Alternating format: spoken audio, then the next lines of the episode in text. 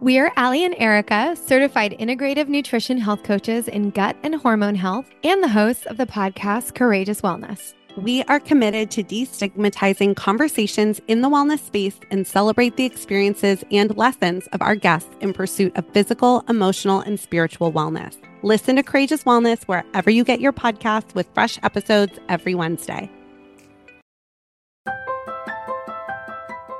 This episode is brought to you by BetterHelp.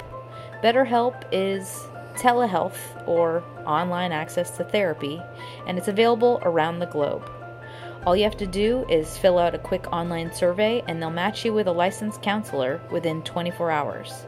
And if you don't like that counselor for any reason, you can switch free of charge. It's never been a better time to work on the issues that are keeping you stuck. So, if you feel that you're blocked from happiness or there are things that you feel like you need to work through with a counselor, try BetterHelp. If you also want to help out this show, head to trybetterhelp.com slash helpmebeme for 10% off your first month of therapy. Thanks!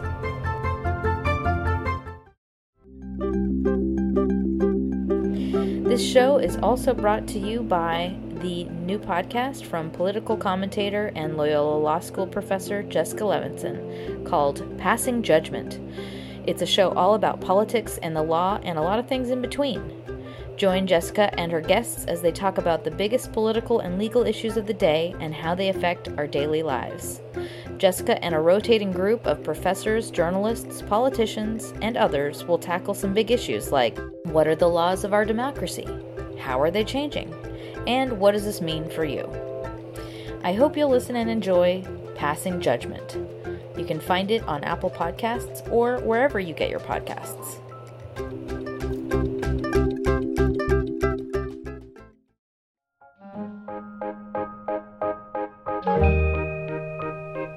Hi, friends. Sorry for the delay in posting this episode. If you follow me on Instagram, then you will know that it's because I just had a baby, and she is two weeks old and super adorable. Uh, she also likes to eat every hour, which means mama no sleep. Um, anywho, that's why it's taken me a while to finish writing this episode, and I hope you enjoy it. So, this is all about feeling not good enough or constantly fixating on an identity that is lower less than, losery, has been, lazy, fill in the blank negative adjective. And what I'm describing is something in part caused by our negativity bias, that just part of us that scans for threat and fixates on the negative. And in some ways, that is a positive in that it can be healthy that we are hardwired to be productive and goal oriented.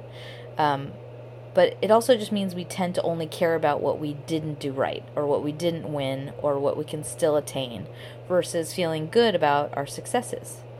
So, in short, a negativity bias is that tendency we humans have to fixate on um, the negative over the positive or a threat to ego over success.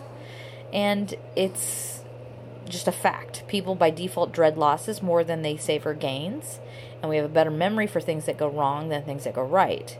It's this, the reason that bronze winners are happier more often than silver winners, silver medal winners, um, because people who win silver feel like they really lost gold. But not feeling good enough or fixating on a less than story habitually is more than just a negativity bias. It's also an identity. It's like a secret truth, one that you subconsciously adhere to. And it's kind of like what becomes the explanation for all things in your life. And it gets repeated back to you in your head whenever you're rejected or you're complimented for that matter. It's kind of a story that restates what you lack and interprets the subtext subtext of every situation. So it's pretty much like building a small fence around your life because it dictates how far you're willing to strive, how much money you're willing to ask for, how bold you act at work, and what possibilities you even see as open to you as an individual. Which sucks, because it's a story ultimately created by you. It can be reinforced by the outside world, um, but you have the ultimate authorship and power to affirm or reject it. So if you are telling yourself the wrong story, or you want to tune in, tune up the habits you have around negative narratives about yourself, then this is an episode for you. As with all of my episodes, there are three parts the what, the why, and the how, the tools. Part one the what. Thoughts that run through your mind when you should otherwise feel happy or confident, that are, you know, intrusive and belittling. And maybe these thoughts are, you know, they're you know that they're not kind or positive, but some part of you also feels like they help you stay sharp, like they give you an edge, and without them you might not work as hard. Or you might feel like they are keeping you safe, like they keep you grounded and not risking too much. And they probably also feel just true, like you're just reporting reality to yourself in the face of anything that might you, might make you feel too grand or too hopeful. So many thoughts are just like reminders of how you should really feel in the face of any information that contradicts the embodied beliefs. Like your reptilian brain is saying, "Hey, hey, don't start to risk hope. That means you're going to get hurt. Just stay here in the mud where it's safe. Where you we know how to be down here." So it's it's like kind of a seductive um, position to be in, be, uh, staying in a state of not good enough, because it's low risk. It means we are the masters of our fate and of our pain, and when we can control any pain source, it's much less stressful. It's also a way to remain invisible and keep yourself out of scrutiny, like out of the spotlight of your life in any number of ways. It's also a way to not feel like you have to try to be the best. Like subconsciously, you're allowing yourself to hide. Our thoughts and inner script are what create our limits and our experienced worth as a person. It's also what others sense as our worth and react to. So, in many ways, our thoughts about ourselves dictate our value as a person and our power in this world. So, you can think of this script we have as kind of like a set point. It's like a currency that is constantly echoed back to the world by how we react to others, how we set boundaries, and how we treat ourselves, um, and we allow ourselves to be treated. So sometimes these thoughts occur and they are immediately resetting something after something that is is overly positive occurs. You know, it's almost like we might have a reaction to a compliment one that immediately removes the effects of that compliment. It resets us back to the comfortable status. For example, like if someone tells you you did a really good job, your mind might say, mm, yeah, but you're just saying that because you feel obligated. Or, uh, yeah, but you don't really know what good is anyway. So we're constantly trying to return to our set point in the face of any experiences that might contradict it. So these thoughts might also take on the form of negative ruminations. So, depre- depressive ruminations are basically dysfunctional thoughts about the causes and also the implications of negative emotions. And they're, they tend to be really repetitive and intrusive, and they're really difficult to disengage from. So, they're sticky thoughts that haunt us. And they very much train in a physical state of feeling. Like they, they tell us to practice feeling bad about ourselves in mind, body, and soul. And rumination is like the key ingredient in chronic depression. It's basically when you overthink past situations and you look for negative interpretations of what caused the situation or what came of the situation. So, this negative storytelling, it's like a broken record. And if you're not sure if you are a person who ruminates, a good test is if I were to give you the assignment of doing some meditation and you found that you could not do it without a kind of negative story popping into your mind that would be negative rumination at work.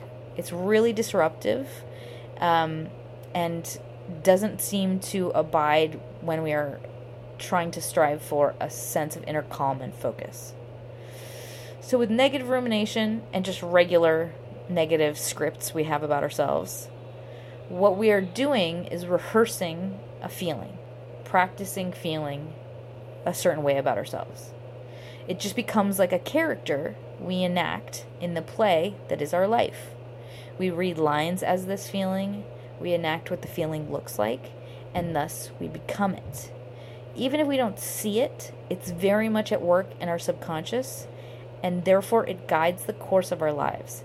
And what we do in the process is place happiness, lovableness, and worthiness just dangling on a string attached to a stick that is just a foot away from the front of our face. Like it's just out there.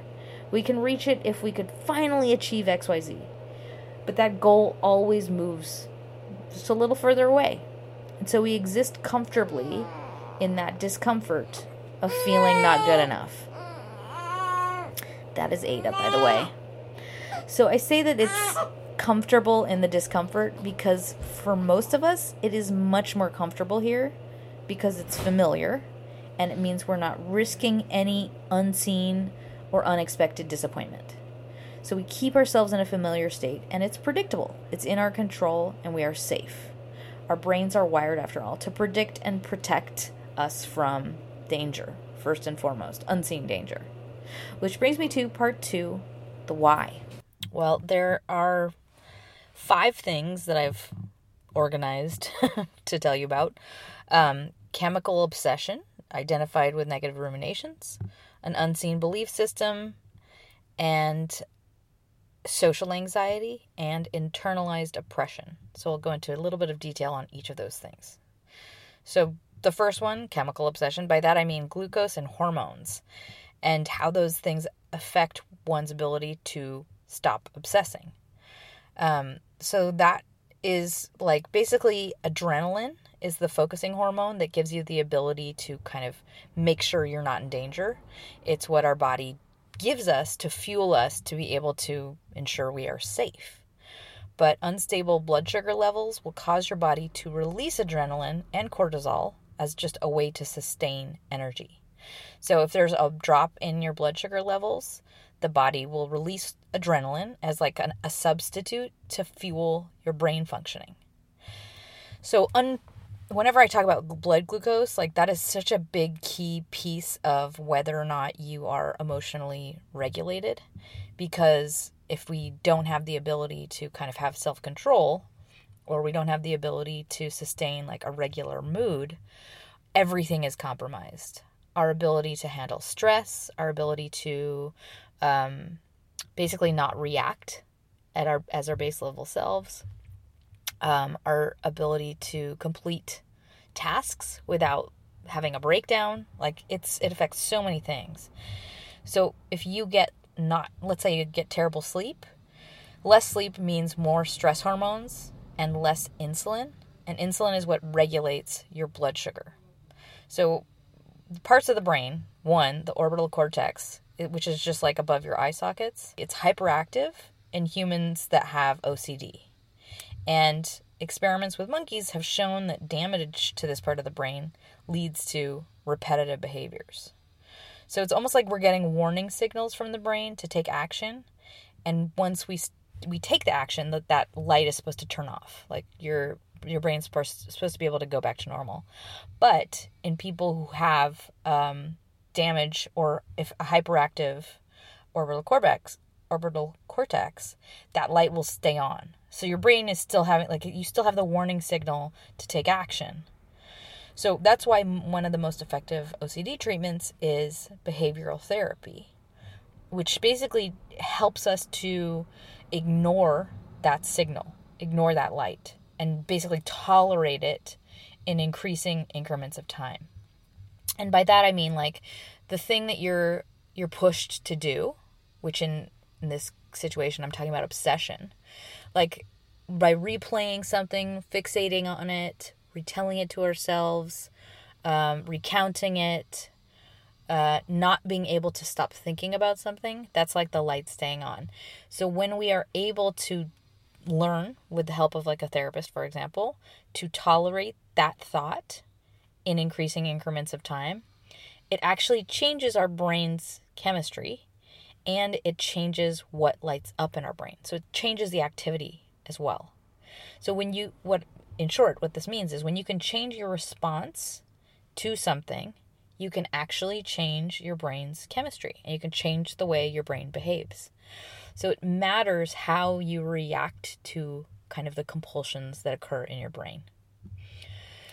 So the gist of this one is blood glucose, meaning your actual energy level, and that has something to do with um, stress, sleep, diet, and the hormones that are, whether they're in balance or out of balance, all of those have a huge effect on your ability to stop obsessing about things that are negative or react to negative intrusive thoughts in a way that is helpful to you or in a way that exacerbates them. So those are those are just factors to be aware of. Second one on my list, a lack of a soothing inner voice. So by that I mean when if you have um, a thought that is like you know let's say a very cruel negative thought, it's part of, one of the main causes can be a lack of um, individuation. And by that I mean like when we have not been able to separate from our family of origin in a way that is, I would call it like adult and mature.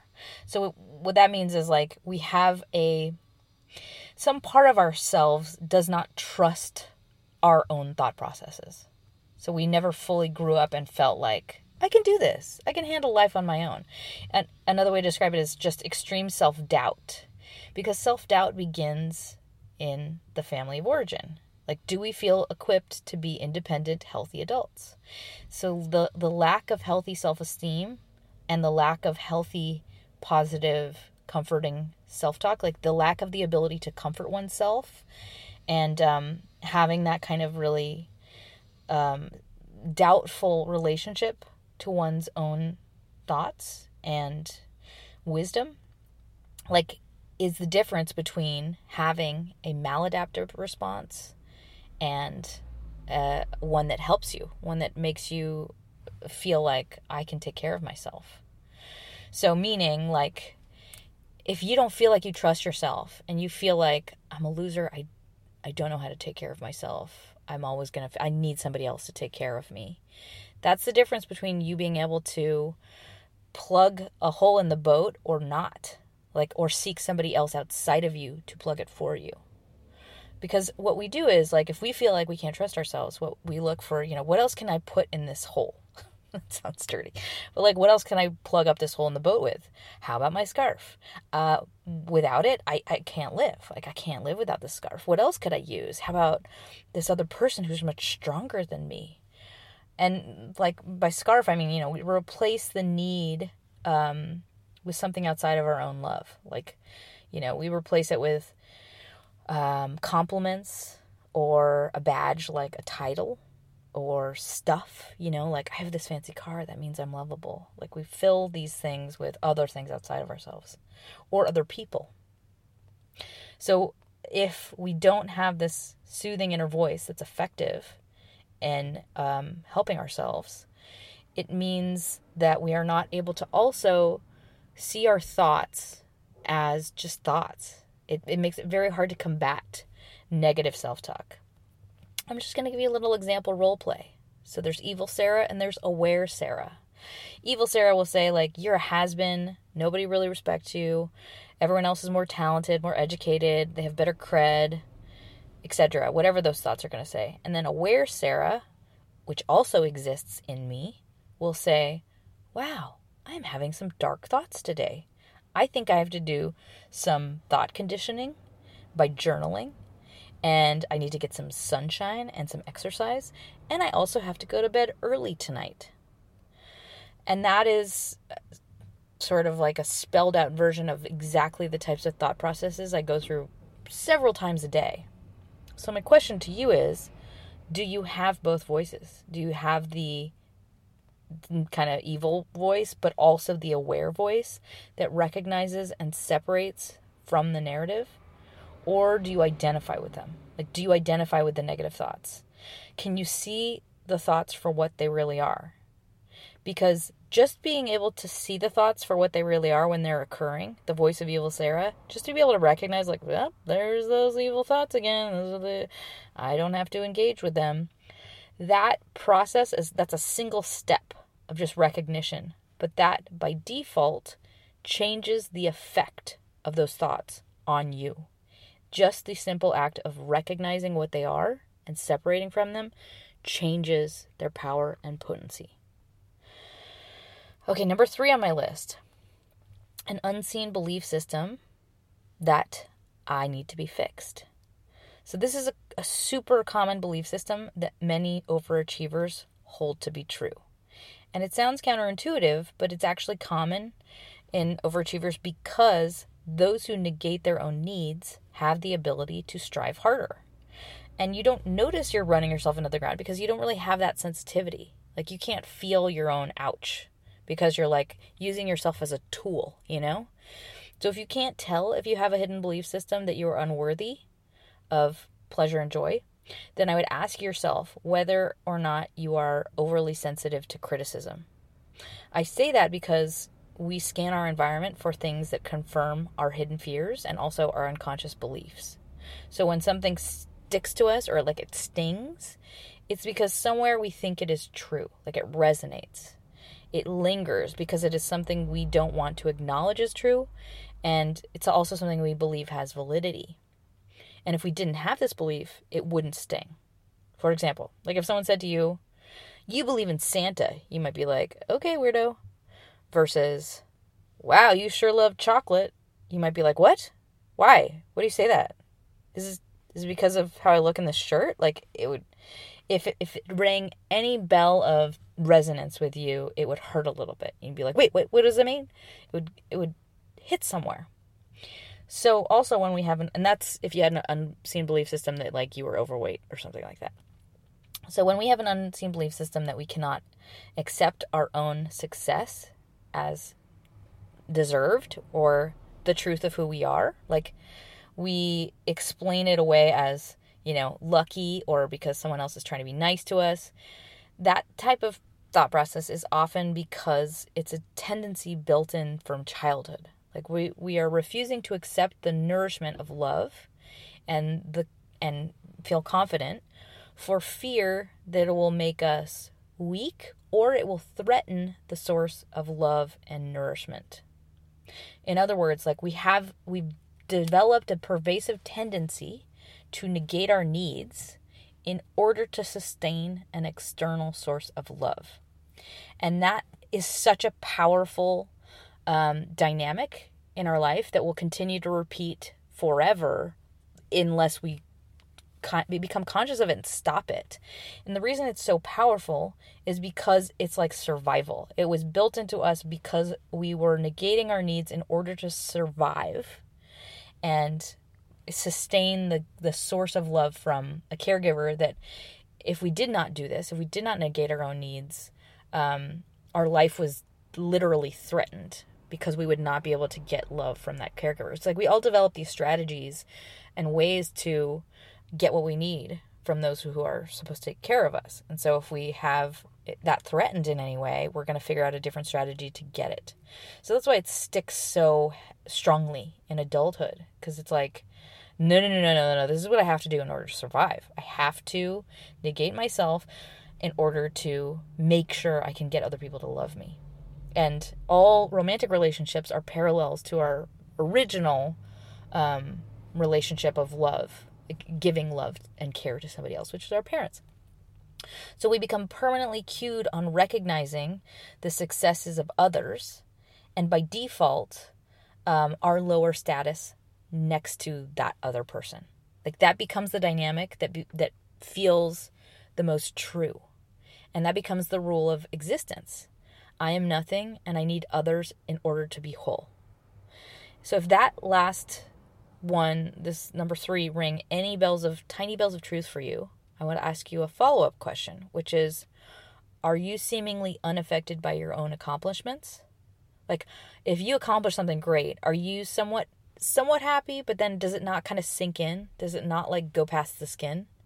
Because that might signal you have an unseen belief system that is left over from childhood that deserves some much deeper digging, which is like it just means you're gonna you're starving yourself unknowns to you unbeknownst to you all right number four on my list social anxiety um, just people with social anxiety suffer greater levels of negative rumination and intrusive thoughts negative intrusive thoughts about themselves, um, just based on the research. Social anxiety is often something found, it's co occurring with depression um, because it's maintained by negative rumination. And depression is. So, most important to know is that people with social anxiety far underestimate themselves compared with others who do not have that tendency. Why? Because they're practicing a negative uh, self perception. And also, a practice is recalling previous events that correlate with recent ones to perpetuate the harsh self image. So, it's like a trigger loop that reinforces rumination, and it's all aimed at maintaining a negative self image.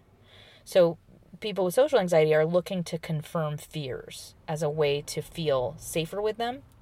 So it kind of triggers and maintains a negative self image. Why? Because if a person is sensitive to public exposure, then this evokes harsher self appraisals. So it's like a defense mechanism made of self feedback. Like you are doubly feeling the feedback you imagine from the room, which is inaccurate. It's overly harsh. And in the research studies that I read, for whatever this is worth, it's also much more likely to affect women compared with men. I'm not sure what to make of that, but food for thought. All right, number five on my list internalized oppression, meaning living out the subtext of society's beliefs. So, if you are a part of a marginalized population or a discriminated against population, be that due to race, religion, gender, sexual orientation, culture, all of the above, then you are very likely suffering a form of internalized oppression.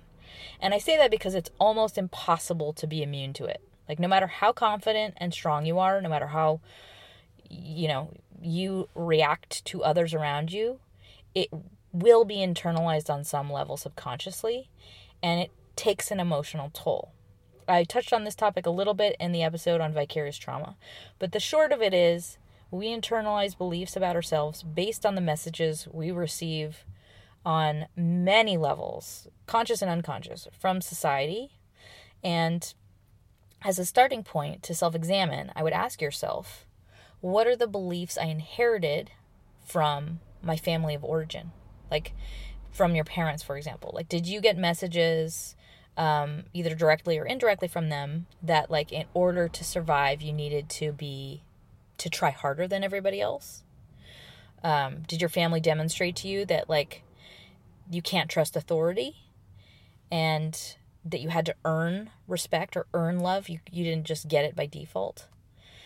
And I'm bringing that up not to say that that is not something that they should have said to you. I mean, the main reason I'm calling that out is culturally we are all receiving messages from all places, from other people, from strangers, from media, from authority figures, from political figures, from policy, um, from the structures of work environments, from public policy. All of these messages are teaching us about our enoughness. And a large portion of the population also has to contend with internalized systemic oppression. And that means it's a belief system that we internalize that's much more insidious because it is a um and it's a nuanced and layered inherent belief in our own inferiority um or or sometimes our lack of um worthiness or a lack of equality or um maybe we we reject that belief but it'll be reinforced constantly by our surroundings so if we have internalized something like that, we have to not only reject that belief and then also fight it and fight the effects of it on a conscious level, which in itself causes its own depression. Because it's like being injured. It's like being aware you're being abused and then having to fight the effects of the abuse. And also accept that, like, that's reality. And I, like, that in itself is like a very sad um, and painful process to go through. And it, yeah, I mean, there's a whole episode I could do on just that process in itself. But it's something that we cannot often describe or talk about with others or identify because it's so nuanced. And there are all sorts of different kinds of oppression like this that become internalized. And like for example, just like the the kind that's inherent in government policies or it's built into a workplace culture. So if you have internalized a, a negative stri- script about yourself or about someone like you, then it's very difficult to recognize the the scale of it and the edges of it because it's being reinforced by people around you and it's also just so interwoven into society that it's like you can't even like point to it necessarily. So with all of these factors, what is key by all these factors I mean like 1 through 5. What is key is knowing that the effects of these things on you are flexible. We have agency in this matter. And when we can look at a thought or we can look at a process that's happening, we can change its effects simply by examining it as a separate entity to us. It's not us, it's a thing that is happening to us. Just that awareness is key in how something affects us physiologically and also in how lasting and powerful its effects are on the course of our life. It's it all comes down to awareness and just curiosity. Not to mention, we can get better at managing the effects by self employing um, regulation strategies. Like, there's a reason that older adults self report less distress in re- response to just negative, you know, random life events that are negative than middle aged adults and young adults. And that's because most older adults have seen a situation happen before. Like they know that the outcome of the events, they know what to expect. Therefore, they are more integrated and the events become less disruptive and just less severe. Um, it's like less catastrophic because you're like, oh, I've been here before. We can apply the same expectations and understanding to any other events we want.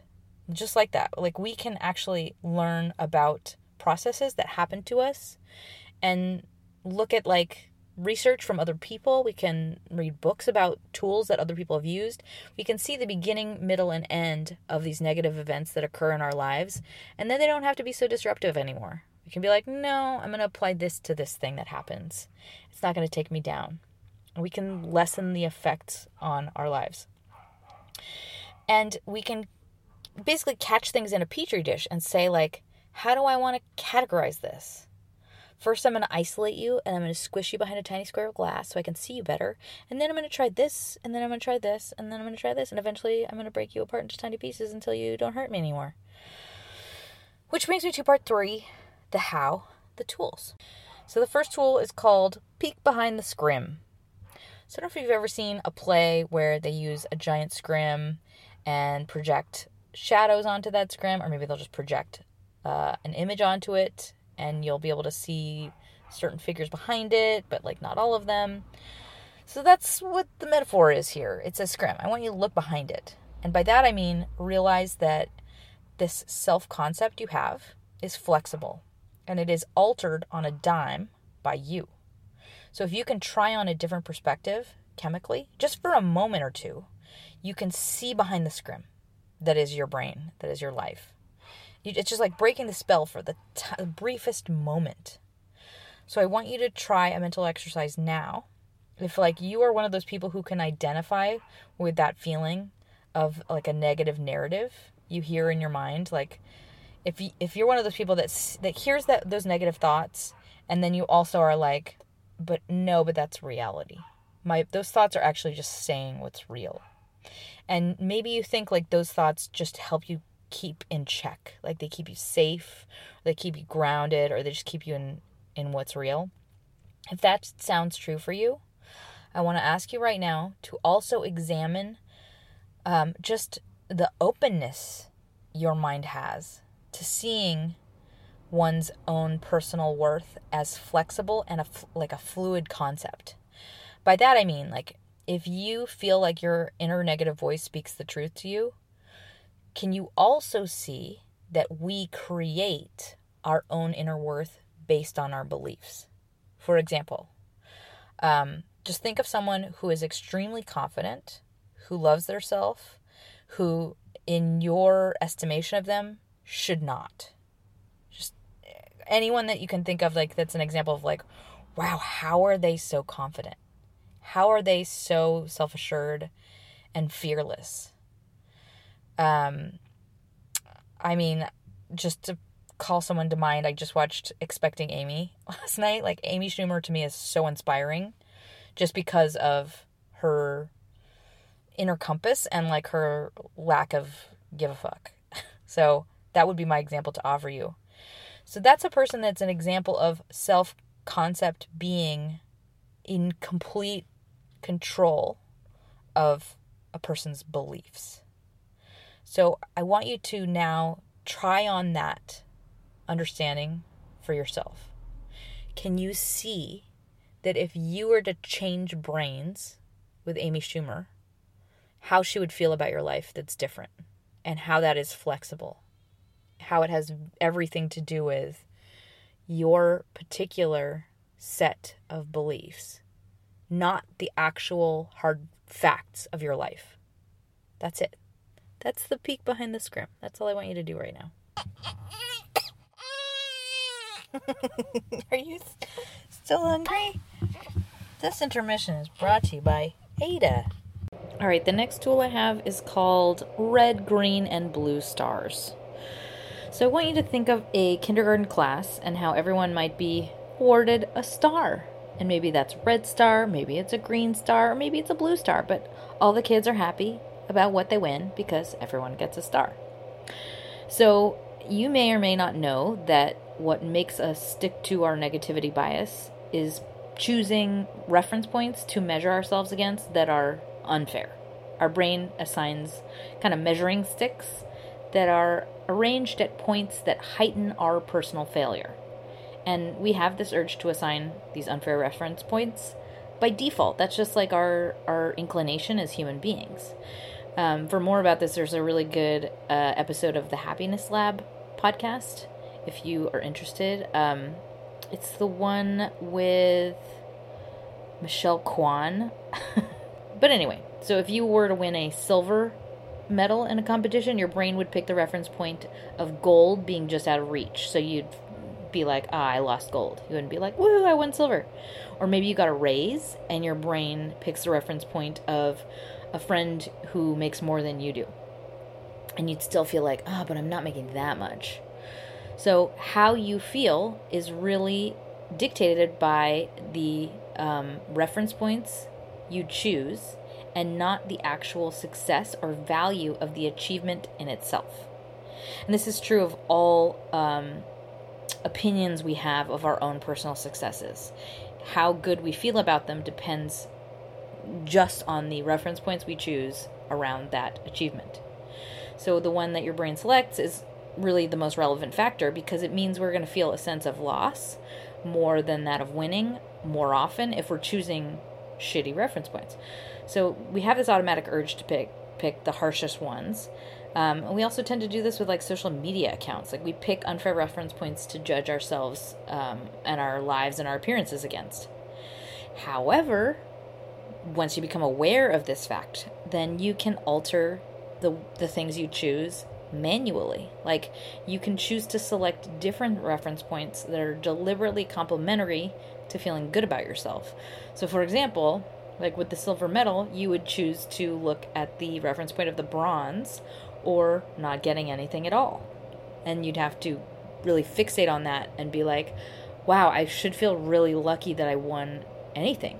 I mean, I could have lost everything altogether. So the next time, this is the tool. The next time you notice yourself robbing yourself of happiness over what could be a rewarding moment of success, give yourself a green star or even a blue star, or maybe even a red star, and first check the reference point you are using and reset it to something that allows you to judge yourself as s- successful and and grateful for the reward you have received. It's basically rewriting your narrative practice and the or rewriting your narrative and practicing the new one. And eventually it will become more habituated. Like your brain will default to the more positive, um, grateful reference points just the more you practice this. At the start, it will feel like you're you're doing something and you don't believe it, but eventually it will become automatic. It's like building any new kind of muscle memory. Um, so, for example, like I bring up Amy Schumer, expecting Amy. Um, she is like she has hyperemesis, which is like vomiting nonstop when you're pregnant because your your body just feels so terrible. And she her default is to feel grateful she has access to medical care, and I'm like, oh, she has good reference points. That's like kind of the automatic thought your brain you want your brain to have is like the gratitude one versus like I'm so unhappy because I feel so sick. All right. Next tool is called a droplet of perfection in your life's diffuser. really grasping at metaphors here. Um, I want you to picture your life's diffuser, like a scent diffuser. And I don't know if you guys have ever tried one of those things where it's like a little aerosol, you know, air purifier looking thing, and you put little essential oils droplets into it, and it makes the house smell nice. So imagine you're just putting a little droplet of something called perfection into your life's diffuser. Um, so this is a tool for if you journal or if you goal set, um, wherever you do that goal setting. For example, like maybe it's in your journal at the end of the night, or maybe it's while you're lying in bed in the morning. Just this is one way to tweak that intention, but just adding a little bit more balance to it. So you're just gonna insert into this process of goal setting.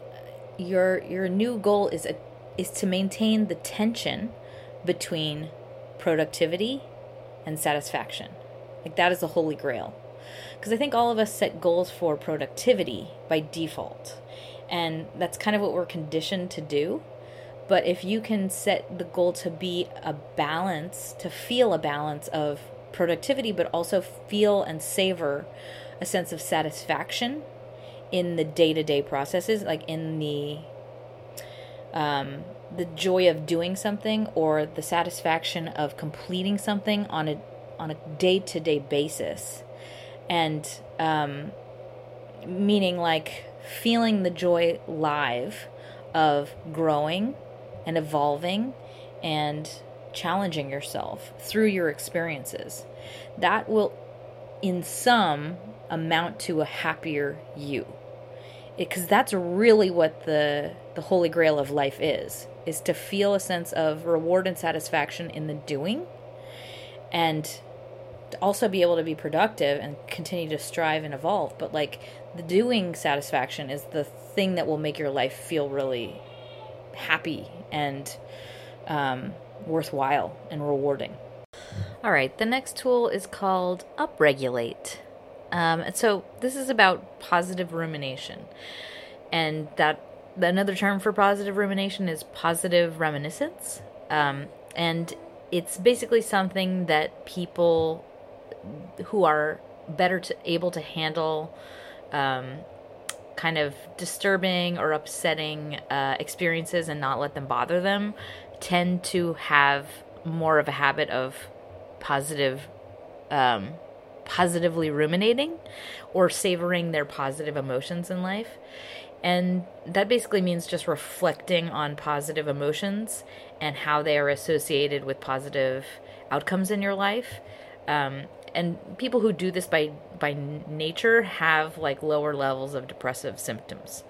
Um, so that's something out of a research study that's related to depression, but I'm borrowing it and applying it here because you can do the same thing that people who automatically do that and just remind yourself to do it and that will actually increase your baseline of happiness. So every time something positive happens to you, as much as you can, deliberately ruminate on that topic. So that means just replay it, retell the story of it from different angles, relive it emotionally, uh, focus focus on it, think about it, retell it to yourself. Basically, you're teaching your brain to focus on these types of experiences. The the process of mentally reliving positive experiences also calms your nervous system and helps you regulate your breathing. It's good for your body. So this is kind of a no-duh kind of tool, but it's more of a gentle reminder because we can condition our bodies to have more access to the wiser parts of our brain and be basically be like a in a wiser state by doing this. So when you can get into this state physically, you can actually think more clearly and you um, you have more revelations when you're in this physical state of being. Like when you think of positive things, you kind of like calm and tune your body. My baby is dreaming right now. The next tool is called mindfully chewing your day. Um, so I'm borrowing the fact that there is a Buddhist meditation where you dedicate the presence of mind as you chew a bite of food. I'm extending that to your list of goals as you move through your day. So basically, set a new goal on your goals list um, to enjoy the journey as part of a measure of your life's success. Like your enjoyment is a box that needs to be checked um, for you to live a successful life. And it's basically rewriting your goals so that they're actually about you and your um, satisfaction in this process. And this is something that takes practice and like you need to repeat it to yourself and eventually it becomes authentic and true. But quite literally, you have to add it to your list of goals. Like add I need to feel proud of myself and satisfied by the process of my life and enjoy this ride. So, um, another way to think about this is like you are going to be mindfully living your life or like mindfully chewing your bite of food. As you move through the experience of your life, you're going to have to consciously attempt to enjoy it more so that the actual day to day feels less like a transaction and less like something to move through and less like a set of motions to move through and more something that you have to consciously savor. And it takes effort to savor sometimes. So like we have to like almost relearn how to do it and um, tell ourselves like I'm going to be present and enjoy this now. And that's cuz it's really really easy to go into a state of unconsciousness.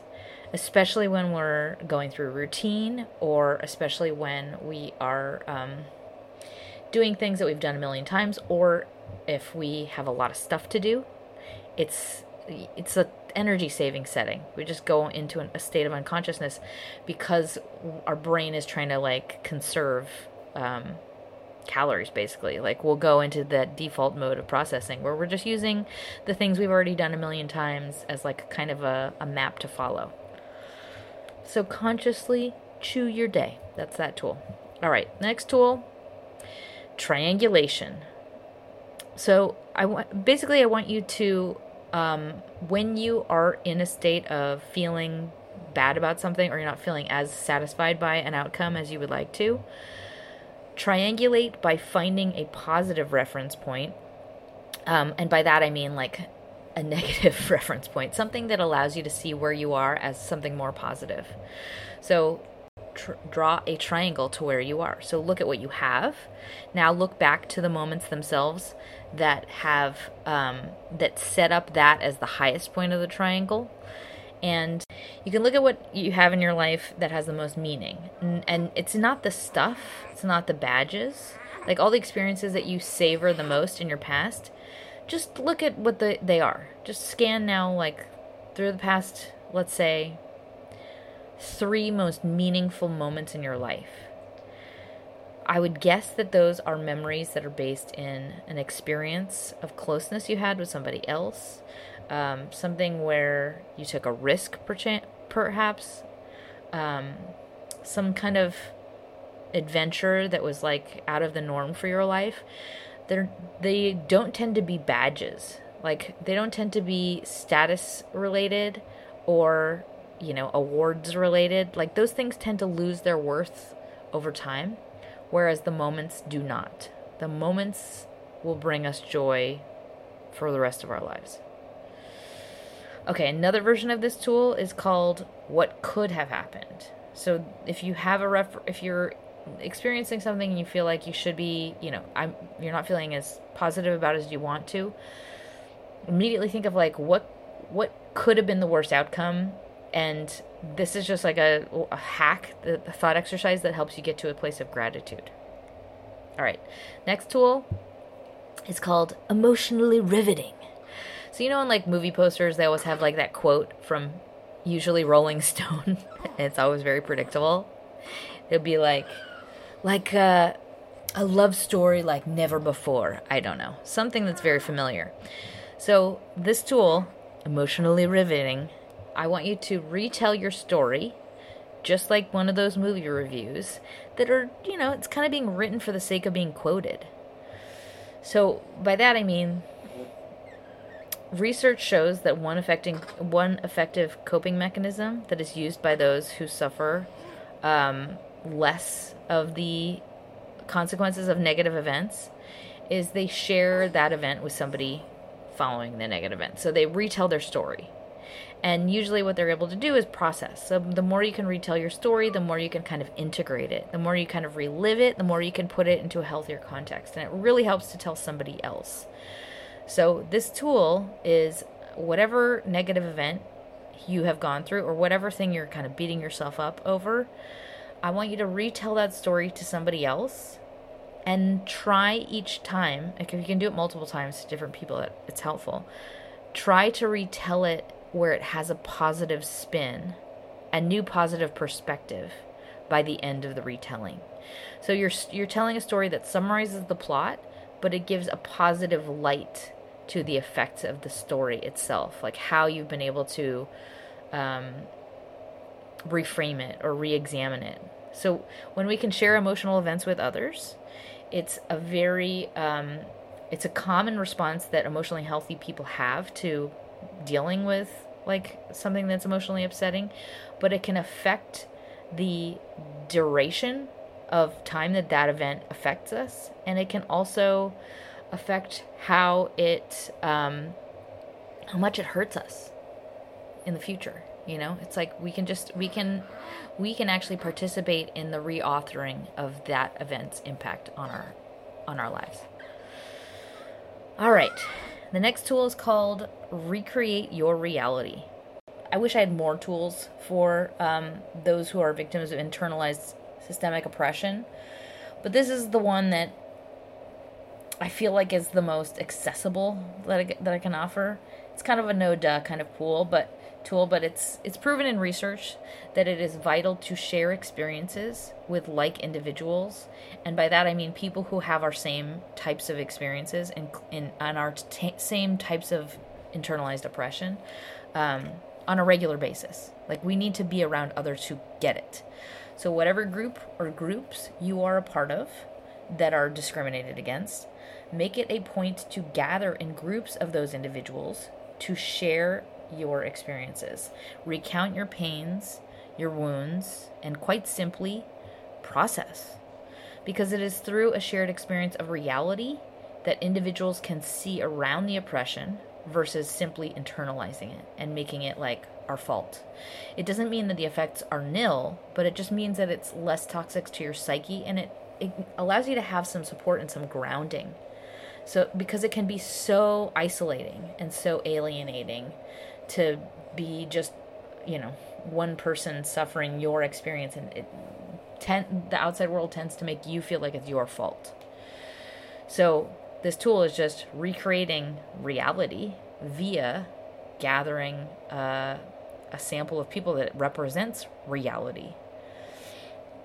So i hope those tools are to- helpful.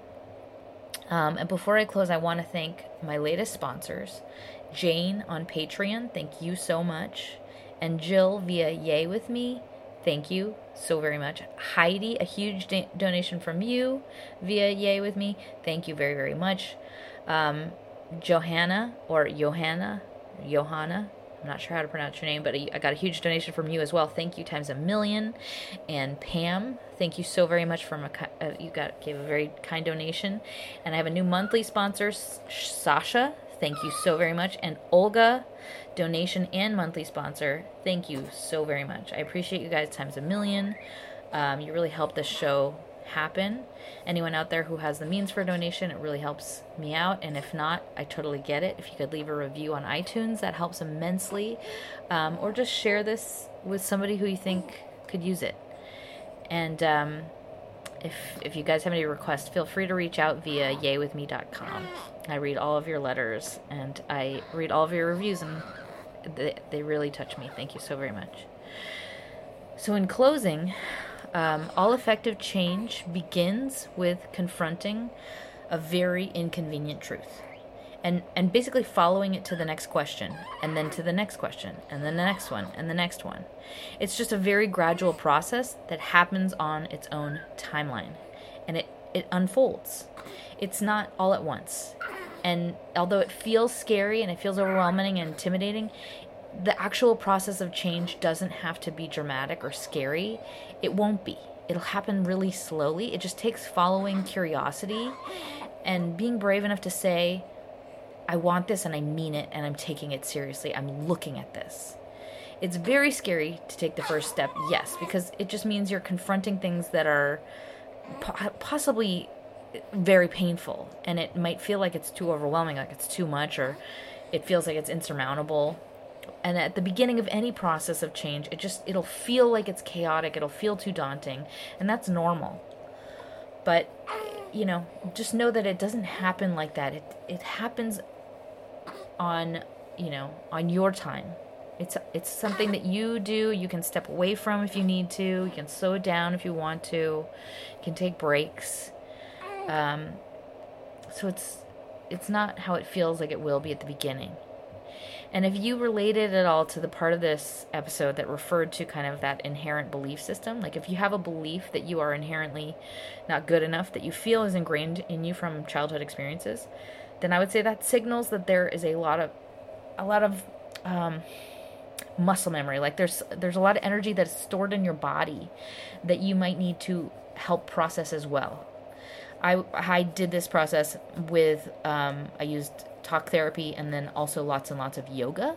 So I, I would say like whatever you're doing do do something that's somatics do something that's physical as well i encourage you to just try a lot of different things um, just to see what moves you and what affects you and what helps you, what makes you feel more connected to yourself.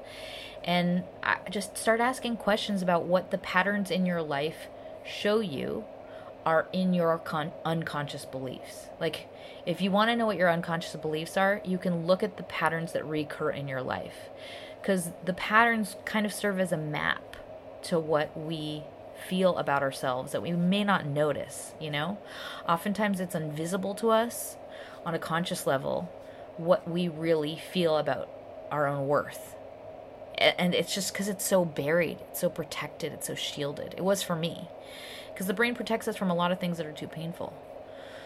Um, and I know everyone says this, but for some reason it doesn't mean anything when people say it. But life is really, it is about the journey. It's not the end of a project that is the good part. It's like the the making of things. It's the doing of things. That's the majority of your life. So if you're not enjoying that part, if you're not enjoying the day to day, then I would say like that's a really good assignment to tackle. Is like I want to make this a priority. I want to I want to have joy in my day to day.